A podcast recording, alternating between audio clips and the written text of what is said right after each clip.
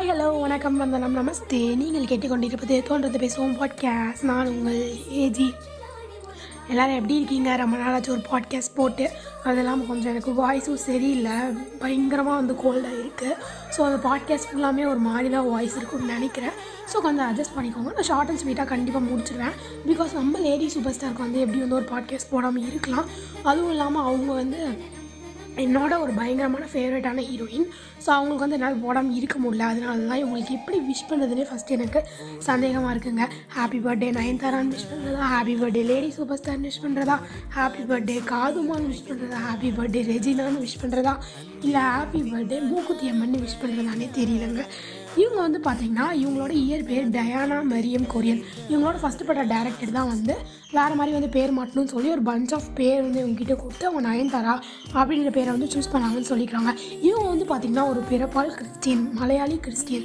இவங்க வந்து பார்த்திங்கன்னா ஹிந்துவாக கன்வெர்ட் ஆகிருக்காங்க இந்த இவங்க ஒரு ஹீரோயின்ஸ்னாலே கிசு கிசுகள் வந்து பயங்கரமாக தான் இருக்கும். ஆனால் நம்ம நயன்தாராவுக்கு சொல்லவே வேணாம். ஒரே சர்ச்சையாக தான் இருந்துச்சு. ஆனால் அதையும் தாண்டி அவங்க வந்து நீங்கள் நம்பர் ஒன் பொசிஷனில் வந்து இருக்காங்க.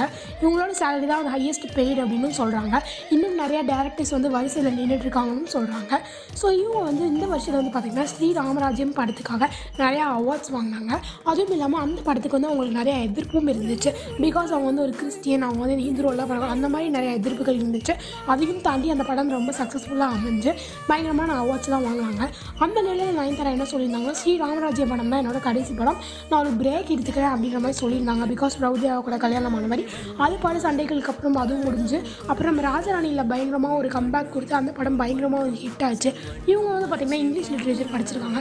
படிச்சுட்டு இருக்கும்போது சைடில் மாடலிங் பண்ணிட்டு இருந்த இவங்க படித்து முடிச்சுட்டு ஹீரோயின் ஆகிட்டாங்க ஸோ அடுத்து இவங்களுக்கு வந்து கோலிவுட்டில் வந்து பிடிச்ச ஹீரோன்னு வந்து பார்த்திங்கன்னா அஜித் தான். இவங்க டப்பிங் பண்ண ஃபஸ்ட் படம் வந்து நானும் ரவுடி தான் அப்படின்ற படம். இதெல்லாம் வந்து மற்ற இன்ஃபர்மேஷன்லாம் உங்களுக்கு வந்து தெரிஞ்சிருக்கும். இந்த மாதிரி ஒரு டப்பிங் ஃபஸ்ட்டு படம் அதெல்லாம் வந்து நிறைய பேர்த்துக்கு தெரிஞ்சிருக்காது நான் நினைக்கிறேன்.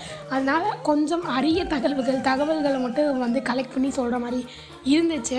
திரும்பி சொன்ன மாதிரி வாய்ஸ் சரியில்லை. ஸோ வந்து நான் ரொம்ப ரொம்ப ஷார்ட்டாக முடிக்கணும்னு தான் நினச்சேன். அது மாதிரி முடிச்சிட்டேன்னு நினைக்கிறேன். இவங்களுக்கு வந்து பார்த்திங்கன்னா முப்பத்தி ஆறு வயசு ஆக போகுது. அப்படியே ஷாக் ஆகலாம். ஏன்னா எண்டும் இருபது மாதிரி இருக்காங்க. இவங்களுக்கு முப்பத்தி ஆறு வயசு ஆக போகுதுன்னா ரொம்ப ஷாக்கிங்காக தான் இருக்குது ஓகே இவங்க வந்து இதே மாதிரி கண்டினியூ பண்ணணும். இவங்க ஃபீல்டில் ரொம்ப ஷைன் ஆகணும். இவங்களோட ஹெல்த் அண்ட் வெல்த் எப்போவுமே நல்லா இருக்கணும்னு சொல்லி நம்ம வந்து இவங்களுக்காக ப்ரே பண்ணிக்கலாம்.